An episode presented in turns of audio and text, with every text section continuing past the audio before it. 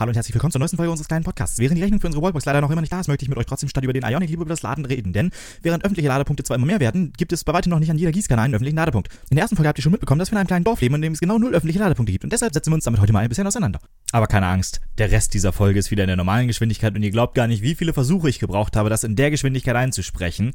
Aber ich wollte eigentlich einfach nur mal diejenigen mobben, die sich Podcasts immer mit doppelter Geschwindigkeit anhören. In diesem Sinne, los geht's mit dem eigentlichen Thema.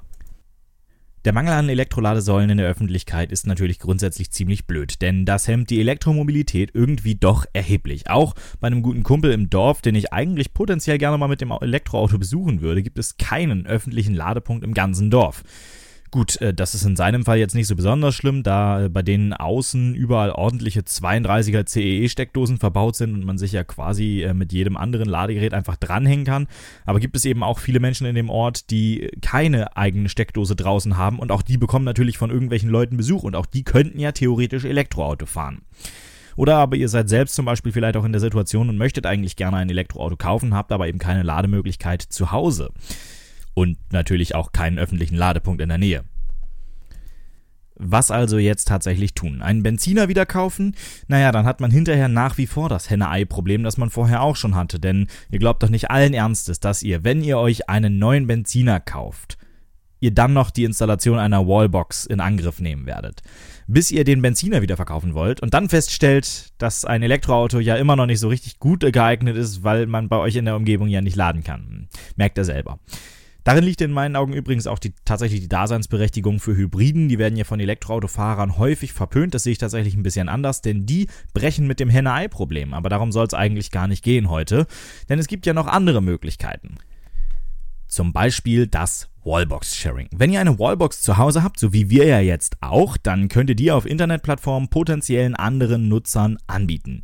Natürlich nicht einfach so, ihr legt fest, wann und zu welchen Konditionen geladen werden kann und das Ganze funktioniert natürlich auch nicht einfach so, sondern ihr bekommt immer eine äh, Ladeanfrage, nennt man das dann, oder nennen die Anbieter die dann und da könnt ihr dann halt individuell sagen, ja, den lasse ich laden oder nein, keine Zeit, keine Möglichkeit, wie auch immer. Ich brauche die Wallbox gerade selber, denn äh, es ist immer noch eure Wallbox, ihr bestimmt darüber und ihr dürft natürlich auch immer noch laden. Aber man muss halt einfach sagen, die Wallbox hängt tagelang an der Wand und tut teilweise einfach relativ wenig.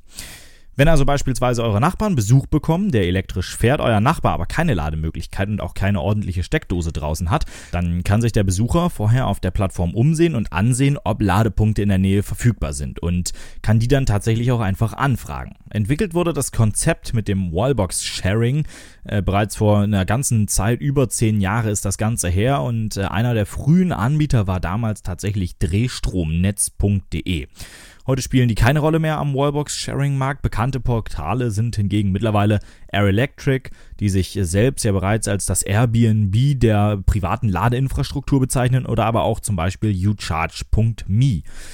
Beide besagten Portale verfolgen grundsätzlich das gleiche Ziel, nämlich private Ladestruktur und Infrastruktur öffentlich zugänglich zu machen oder zumindest so pseudo-öffentlich. Während uCharge.me etwas offener gestaltet ist und hier ausschließlich darauf beruht, dass man äh, private Lademöglichkeiten ausfindig machen kann und von vornherein bei jeder dieser Möglichkeiten immer klar ist, für jede Ladestation, die ich hier sehe, muss ich eine Anfrage stellen. Äh, ist das bei Air Electric tatsächlich etwas anders? Da wird die Wallbox als ganz normaler Ladepunkt dargestellt, wenn man äh, private Anbieter äh, mit aufnehmen lässt und dann bekommt man halt den Hinweis, wenn man auf einen Ladepunkt drauf tippt, dass das ein privater Anbieter ist. Ja, an sich hört sich das aber trotzdem erstmal ganz gut an, stellt man sich natürlich vielleicht noch die Frage, welchen Haken hatten das? Ähm, nun, die, allererst, die allererste Frage ist meistens, was sagt denn eigentlich das Finanzamt zu? Und die, die Antwort auf diese Frage ist tatsächlich nichts.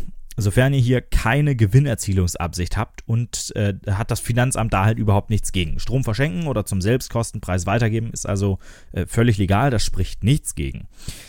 Zweiter Punkt, den ich noch mit zu bedenken geben möchte, weil den bedenken viele nicht und danach fragen auch viele nicht, ist tatsächlich die KfW-Förderung. Das ist nämlich tatsächlich etwas fragwürdiger, denn die KfW-Förderung ist ja ausschließlich für privat genutzte Wallboxen gedacht und nicht für geschäftliche oder öffentliche Ladepunkte. Daher muss man sich hier einfach mal die Frage erlauben, was ist denn äh, eigentlich öffentlich und was ist noch privat? Und während ich bei YouCharge.me das Ganze noch als äh, private Hilfeleistung quasi so irgendwo im Groben betrachten kann und das da sehe, sehe ich das bei Air Electric mit den öffentlichen, äh, mit den öffentlich angebotenen Ladesäulen schon irgendwie so ein bisschen anders. Äh, die Frage ist hier aber natürlich auch so ein bisschen wieder nach der Argumentation und natürlich äh, nach der nicht vorhandenen Gewinnerzielungsabsicht. Das Gute ist aber, äh, auch die KfW-Förderung ist ja nach einem Jahr durch und dann seid ihr einfach komplett frei. Die Bedingungen für die KfW-Förderung belaufen sich halt einfach nur auf die Nutzung der Wallbox im ersten Jahr nach der Installation und danach könnt ihr diese Wallbox ganz nach Belieben betreiben und nach den Regeln des Finanzamts anbieten. Also dann könnt ihr ganz legal alles tun, was das Finanzamt euch erlaubt. Eine Frage bleibt natürlich dann immer noch und zwar die nach dem fairen Preis. Was ist denn eigentlich ein fairer Preis? Nun, ich sag mal so, ich habe mal ein bisschen überschlagen und für uns kommt dann zum Beispiel jetzt ein Preis von 1,20 Euro je Phase und Stunde heraus, was äh, zum Beispiel also für ein Model 3 oder einen ID3 mit dem dreiphasigen Lader für eine Ladestand Ladezeit von zwei Stunden ähm, mit 11 kW bedeutet, dass er etwa 22 Kilowattstunden bekommt und dafür dann etwa einen, ach, nicht einen, sondern 7,20 Euro bezahlt also etwa 32 Cent je Kilowattstunde. Wer in der Vergangenheit mal kurz aufgepasst hat, der stellt fest, dass das knapp oberhalb unseres Strompreises äh, je Kilowattstunde, also dem, dem Arbeitspreis ist. Aber wir haben natürlich auch die Netzentgelte und die anderen Fixkosten, die Anschlussgebühren und so weiter, die eben nicht Teil des Arbeitspreises sind, einfach runtergebrochen auf unseren Gesamtverbrauch und da einfach mit aufgeschlagen. Ja, das ist eigentlich, was ich euch äh, vorstellen wollte. Ich finde, Wallbox-Sharing ist eine coole Sache. Wenn ihr eine Wallbox habt, dann denkt tatsächlich vielleicht darüber nach. Wenn ihr künftig eine Wallbox habt, dann denkt vielleicht künftig darüber nach. Ähm, und wie haltet ihr das? Also, was haltet ihr von Wallbox-Sharing? Könnt ihr euch das vorstellen, fremde Leute auf Vertrauensbasis ja am Ende des Tages irgendwo eure Wallbox äh, nutzen zu lassen? Ich finde, es ist auf jeden Fall ein sehr, sehr cooles Konzept, das äh, vielleicht auch ein bisschen äh, das Problem mit dem immer noch unzureichenden Ausbau von öffentlichen Ladepunkten kompensieren kann. Das soll es aber auch schon wieder mit dieser Folge gewesen sein. Die war nicht besonders lang, aber das macht auch nichts, denn ich weiß auch noch nicht, wie es weitergeht.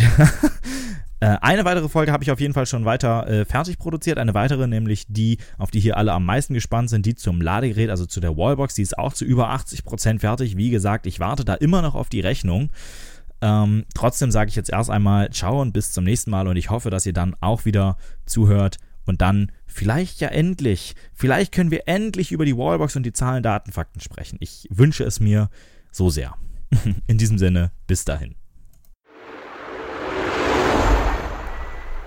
Eine kleine Anmerkung habe ich noch. Ihr könnt diesen Podcast künftig ganz einfach mitgestalten. Sendet dazu einfach eure Frage, Anmerkung, Kritik oder eure Wünsche per Mail an elektro@hendrikfinke.com. Gerne könnt ihr eure Frage auch als Audio anhängen, dann kann ich euch nämlich ganz einfach und elegant hier mit zu mir in den Podcast holen.